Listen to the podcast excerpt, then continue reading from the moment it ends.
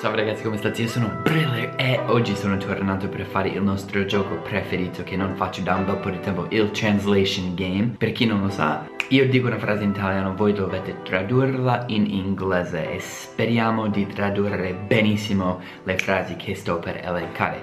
Ce ne sono sette, iniziamo subito. Allora ragazzi, mi sposto qua. La prima frase è io faccio l'insegnante da 5 anni. Faccio l'insegnante da 5 anni. Come dici questa frase in inglese? Pausate il video, pensateci. Hmm, come lo dico in inglese? Ora vi dico la risposta.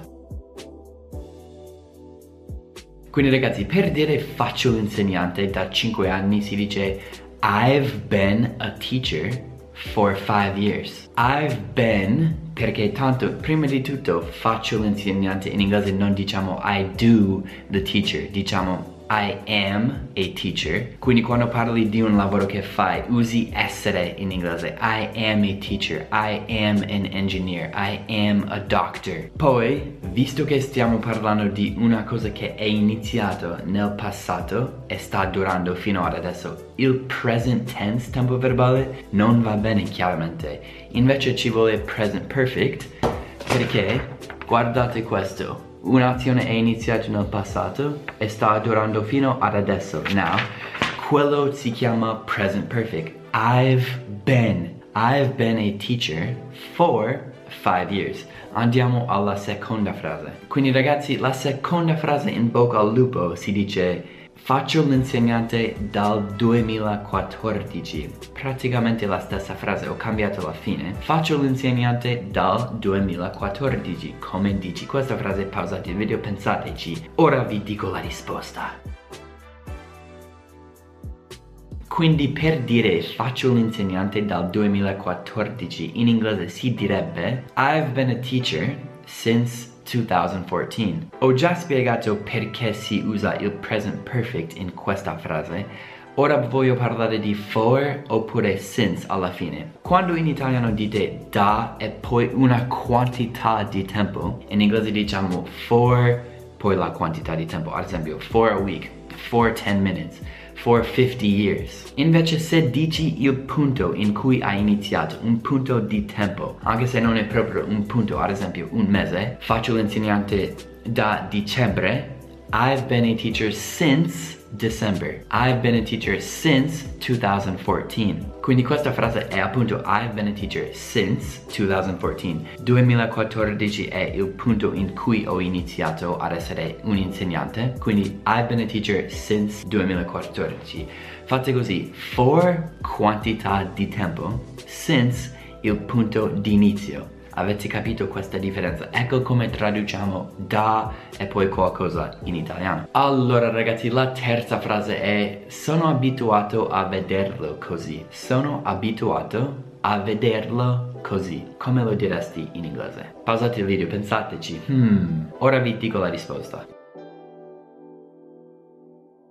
Quindi ragazzi per dire sono abituato a vederlo così in inglese si direbbe I'm used to seeing him like that. Oppure anche I'm used to seeing it like that. Sono abituato a I'm used to. Poi quando ci vuole un verbo dopo sarà sempre al ing form gerundio. I'm used to seeing. Poi vederlo così. Seeing him like that. Avete capito come funziona? Invece se c'è un nome dopo sono abituato, ad esempio sono abituato all'italiano, ovviamente si direbbe I'm used to Italian. Basta così. I'm used to sing, I'm used to Italian. Avete capito? Andiamo alla quarta frase. Questa frase è fatta per ingannarvi. La frase, la quarta frase è Quel pomodoro sembra una mela. Quel pomodoro sembra una mela come lo diresti in inglese? Pensateci, pausate il video. Ora vi dico la risposta.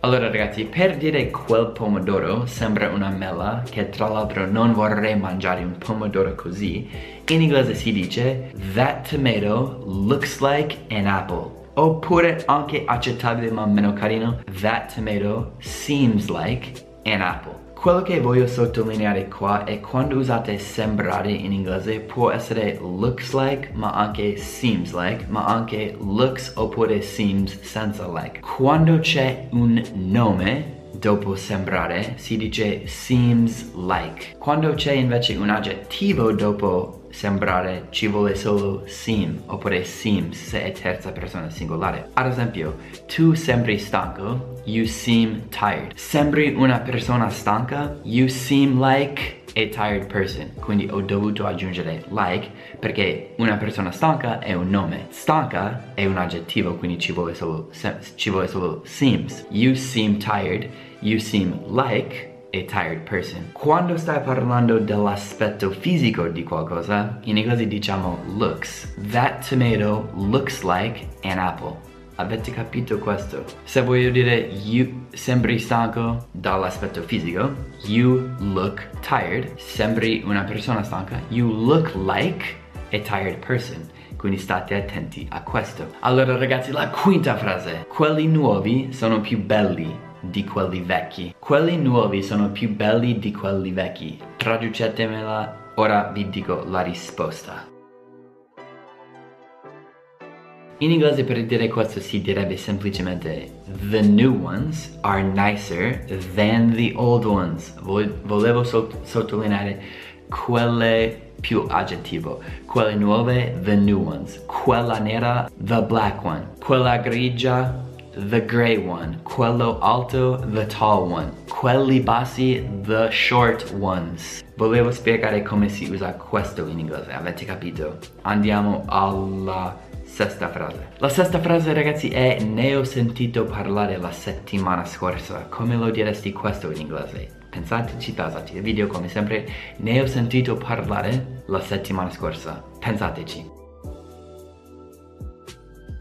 Quindi ragazzi per dire ne ho sentito parlare la settimana scorsa si direbbe I heard about it last week Ne ho sentito parlare in inglese ragazzi si dice I heard about it Non confondere i verbi, non mettere listen Semplicemente ne ho sentito I heard about it last week Notate pure che ho usato il past simple non present perfect in questo caso perché non sto parlando di qualcosa che continua fino ad adesso sto parlando di un'azione che è finita L'azione è finita, quindi past simple e basta. I heard about it, non I've heard about it. Se invece la domanda è ne hai mai sentito parlare e dico sì, ne ho sentito parlare e I've heard about it perché sto parlando di una cosa in generale nella vita. Sì, ne ho sentito parlare nella mia vita. Quindi present perfect ci vorrebbe in quella frase. I've heard about it. Lo conosco, sì, I've heard about it, yeah, I know it.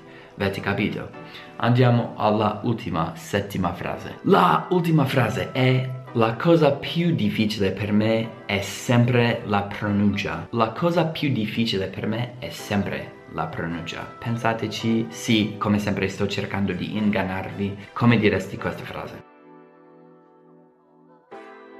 Quindi per dire questa frase in inglese ragazzi si direbbe The most difficult thing for me is still the pronunciation. The most difficult thing for me is still the pronunciation. Volevo dire che quando usate sempre in questo senso, che sta ancora andando, non diciamo always. Noi diciamo still, come se fosse ancora. La cosa più difficile per me è ancora la pronuncia.